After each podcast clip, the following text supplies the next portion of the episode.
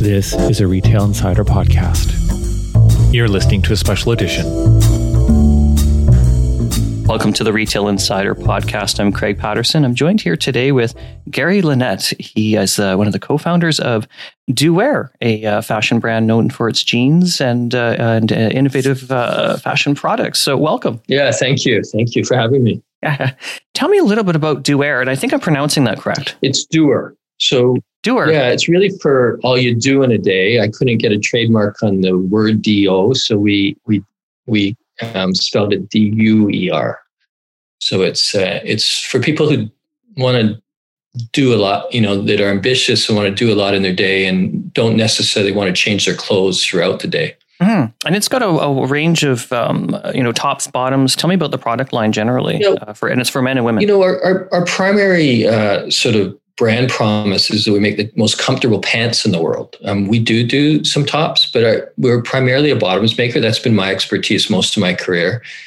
I'm not sure if you know, but bottoms, uh, I like them because they're hard to make. There's barriers to entry. Not everybody can, um, especially washed bottoms. Uh, you know, jeans and other wash garments are difficult to make. So that's been my expertise over the years, and uh, and that's what Doer's uh, primary brand promise is that we make the best pants in the world. Excellent. I actually have a couple of pairs that I'm not getting paid to say this, but they're great. So no, thank you. and tell me a bit about how the brand got started because you were um, uh, certainly in the retail industry and uh, uh, shifted things uh, to uh, your own line. Yeah, I mean, I I've been in um, different aspects of this industry for probably over 30 years now. I, I don't know, I've lost track. Um, but um, and at one time was a large manufacturer of denim products for other for other people, and I had my own brands and had licenses. So we made jeans for Levi's, The Gap, Banana Republic, Ralph Lauren, Nordstrom's. I, you pretty much name it, and I worked with them at one time or another if um, if they made jeans in North America. And um, but I was really, you know, that that business um, went the way of the dinosaur, along with all the other manufacturers in North America. And really, um, you know, by the time um, I started Doer, start conceptualizing Doer, I was actually looking to get out of the business. And what happened was, is I, I started, I said to my wife and sort of my key stakeholders, I said, look, I want to downsize the business. I, I'd been traveling all over the world for years. And I said, I want to lead a simpler, healthier lifestyle. So I gave up my car and I started riding my bike everywhere. I'm, my home base is Vancouver. It's a great place to ride your bike. And if I had an important meeting, I couldn't find anything that I would wear um, what, while riding my bike. I had a fairly long commute to work. It was about an hour.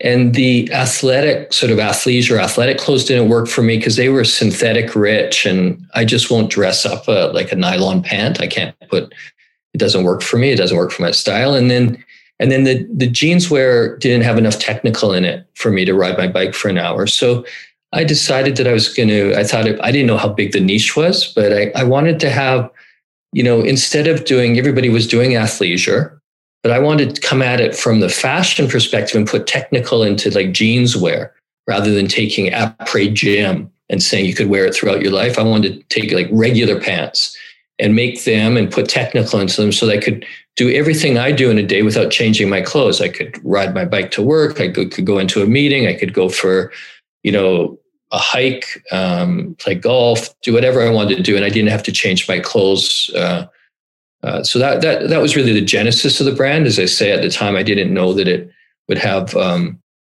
I, I, was a little bit uh, ahead of the curve um, in terms of going at this sort of lifestyle category and and it uh, my little retirement gig has sort of blown up on me. No, it has because now the company has um, how many stores? Well, we we actually only have four stores. We we're a, what we call an omni-channel business. Um, we only have four stores currently. We have plans to open up another four stores in the next year.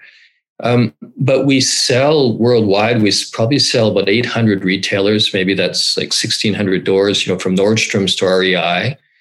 Um, mm-hmm. And then, of course, we're a digitally native brand. That was a big part of our economic engine from the beginning. So e-commerce is a big piece of what we do. Yeah, yeah, and and the stores kind of complement that for the omni-channel strategy. I, I have been to a few of them, and they almost have like a jungle gym in them. I mean that that's pretty experiential. You can actually swing on a swing. I, have done it. Yeah, I, you know, it wasn't necessarily. I wish I could say it was like this brilliant strategy, but it really happened organically because in our first design shop, we were in the Gastown area of Vancouver, and and we put up this really very very um, small pop up store where we had this like temporary changing room and it was at the front of, as I say, it was a very small company. It was right at the front of our offices or our design shop. And I would watch the customers come in and they'd come out of the changing room and they'd start doing squats and high kicks. And they, they were, I, I just really observed what they were doing. I thought, we have to build a retail environment where they can actually try, because our brand promises you can do everything you do in a day.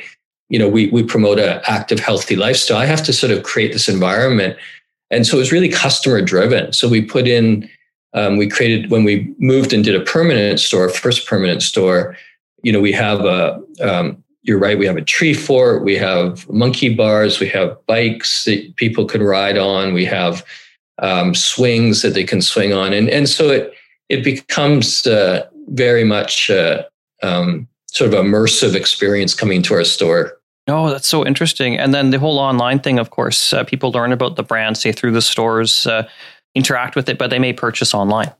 Exactly. And I mean, we, in fact, they may, um, all of our channels we find work really well together. Um, it's around synergy, you know, between the three. So they may they may see us in another retailer, they may see us online, and then come into a store. They may come into a store, and then maybe it's not convenient for them, so they buy in another retailer. You know, um, so they they all work together. Interesting. And uh, now, during the pandemic, obviously March 2020, we saw stores close. We saw consumers changing their spending patterns. Um, how did things change for Doer um, during uh, that time, and how are things going right now? Well, the change things. I'd never seen anything like that. I mean, I mean, we lost seventy percent of our revenues overnight in March, right? Because of the the only our retail shut down, our retail stores shut down, and our wholesale division essentially shut down. We were selling to retailers, so it was strictly e-commerce. Um, we, you know, I'm sort of an old dog at this. I've been through a number of ups and downs, and and so I I I think that you know we did what was prudent. We moved quickly, um, pivoted, and uh, you know, and we're as it happens, we ended up having a, a decent year. I mean, I'm not saying it wasn't without um, struggles, um, you know, but we we were able to come through this and and and we really looking forward to again this next year because we're not um, you know we actually um, maintained their profitability and um, and actually year over year sales we grew a little bit not as much as we were pre-pandemic but we we actually were 20% up year over year even with the absence of uh, many of our retail locations for most of the year oh excellent excellent and then again you're planning growth in terms of brick and mortar and otherwise uh, we are. I don't. I don't see us building out thousands of stores. We don't have um, that kind of strategy, but we we see the stores as a really big part of this sort of um, omni-channel approach, and so it, it's pretty intuitive. It's like you know we're we're thinking L.A., New York. Um, uh, we already have a store in Denver, and then other sort of high profile places. One of the things that happened in Vancouver is our brand started to get known globally because we do we do a lot of business in in Northern Europe and um, in other parts of the world, and either through e-commerce or through our wholesale partners.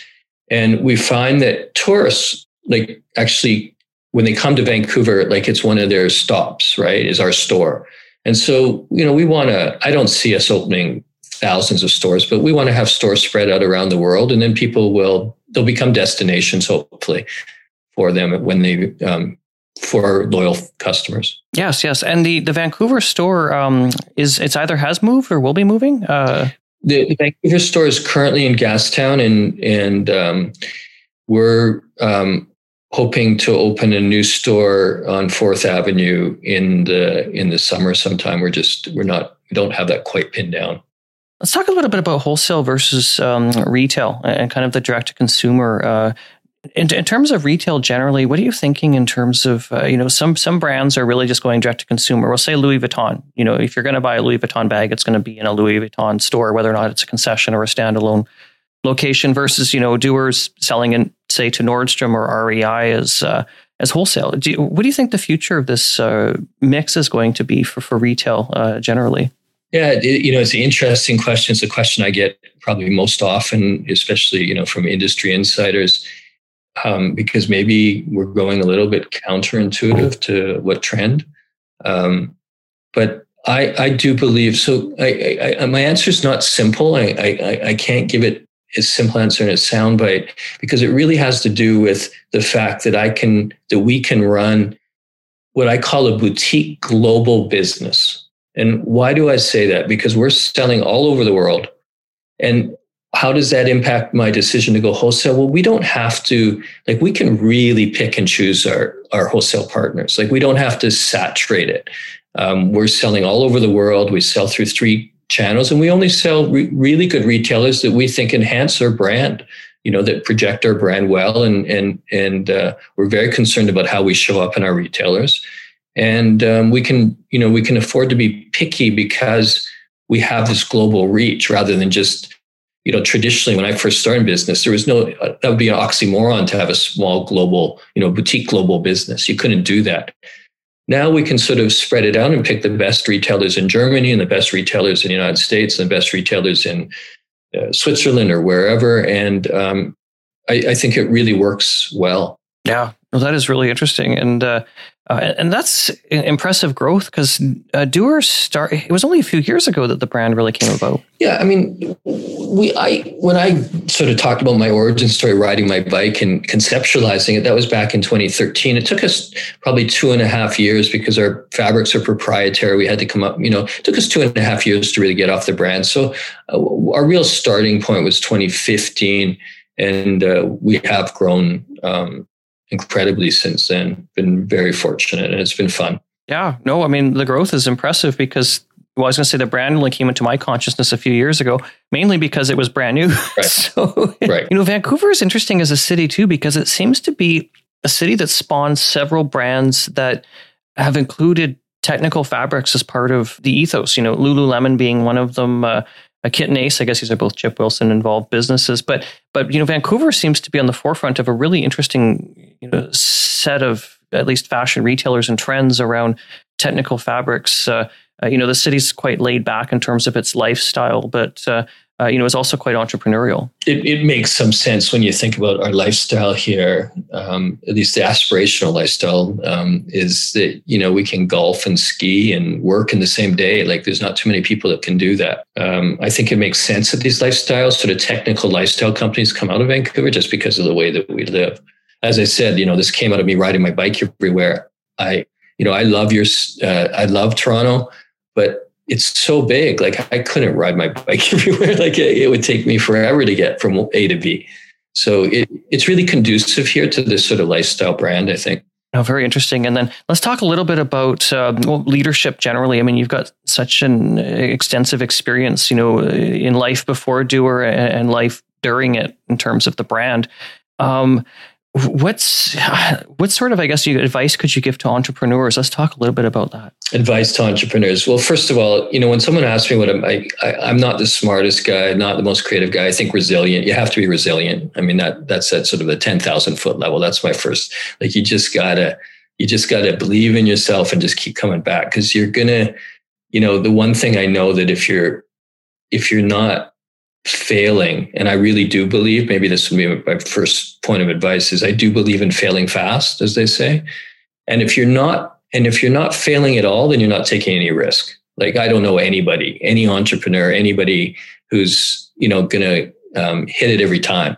So you know my first advice is to you know to fail fast and learn from it and and um and uh but I, I think you know probably the the the single um, the single most valuable piece of advice that I ever got came from someone that I really respected. He passed a few years ago, but he was the founder and CEO of Costco. And he said to me, and I was too young to really understand it, but over the years, I, I started to really um, get it. He said to me, Gary, don't worry. Like, if someone's offering you money, don't worry about how much of ownership of your company you have. He said, think of it as a pie, right?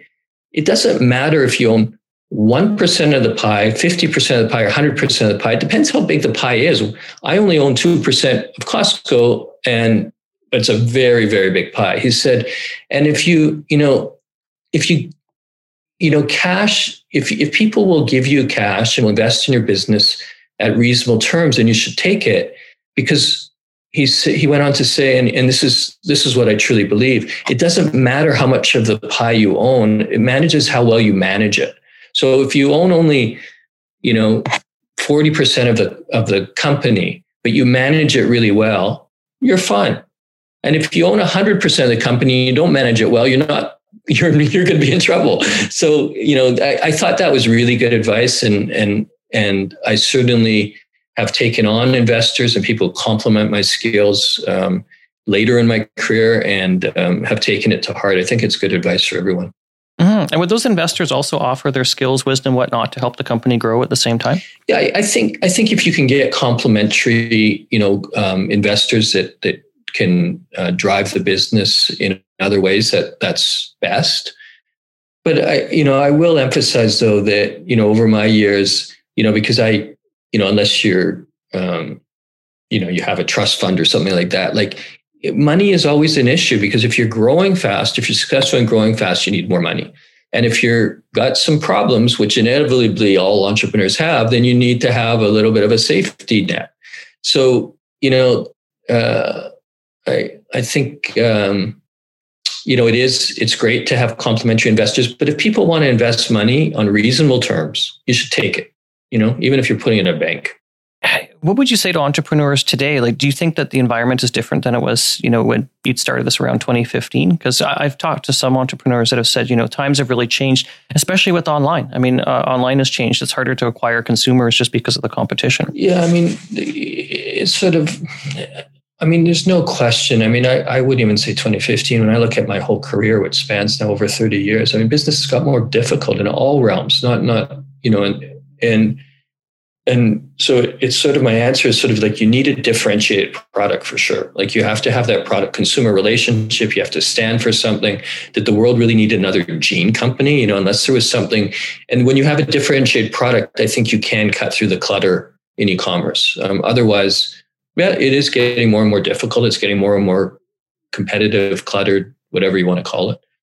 Um, no question. But i think if you if you have that product consumer relationship, it, it's you know it makes it a lot easier. Oh, absolutely, and. Uh, no, let's we should let's conclude with talking about the future of fashion and retail generally. Um, where do you think it's going? And the reason I ask this is because uh, um, a couple years ago, Chip Wilson wrote an article for us and was talking about that. You know, in the future, humans will be wearing these high tech body suits, and that fashion may not be quite a thing. I don't think I agree with that at all, but maybe it's some we'll have something similar to that, but we'll still want to be individual.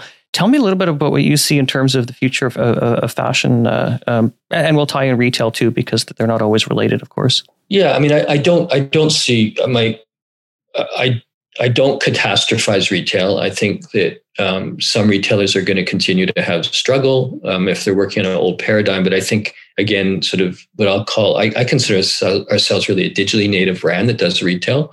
And I think that they're going to take fill the gap, and you're going to see more and more quite innovative companies. They're going to fill, um, you know, maybe they won't fill all the malls, but you know, they're going to fill some of the spaces of the legacy companies. I don't see retail going away. I mean, just think about I, I, I think about this pandemic and the fact that you know a number of our stores have been open for most of the pandemic, and people have literally been taking their life in their hands to come shopping. Right, literally. you know, they want that. People want that connection, or or some people do and um, so I don't see retail going anywhere. Um, I think it's going to continue to evolve and change.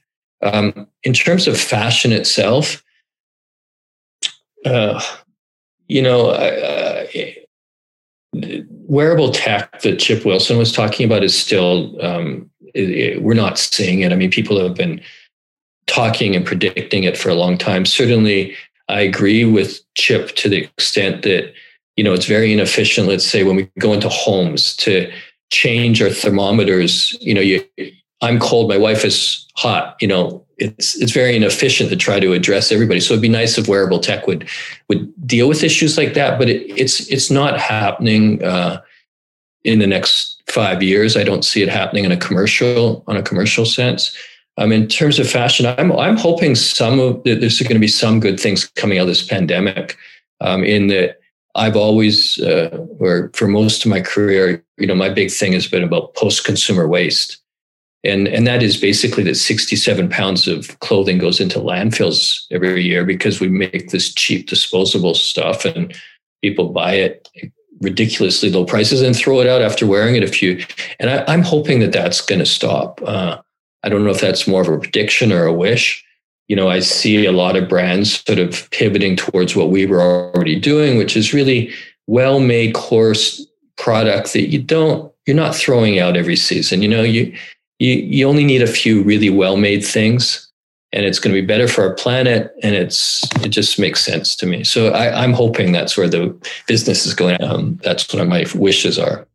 It's a trend that i'm seeing certainly. There's a bit more of a conscious consumer out there. So uh, yeah well thank you so much for joining us today this has been uh, gary lenett he's the co-founder of doer uh, jeans i'm not sure if the word jeans is still in the name just doer just doer, doer yeah. Vancouver based fashion brand that's terrific. And uh, everyone, check out the website. We'll have uh, links uh, on um, uh, the bio to this uh, podcast here. So thank you so much again. And I'm Craig Patterson. I'm the uh, editor in chief of Retail Insider. Thanks, Craig. Take care and bye for now. And just a gentle reminder we do have an email newsletter that you can subscribe to that goes out every weekday morning. And it has a link to the Canadian news from around the web that we've curated from the previous day, as well as links to our recently published articles exclusive to Retail Insider. If you go to our website, retail-insider.com, you can find the subscribe area towards the bottom of our main page, and then you can get that email into your inbox every morning. Thank you everyone for listening, and until next time.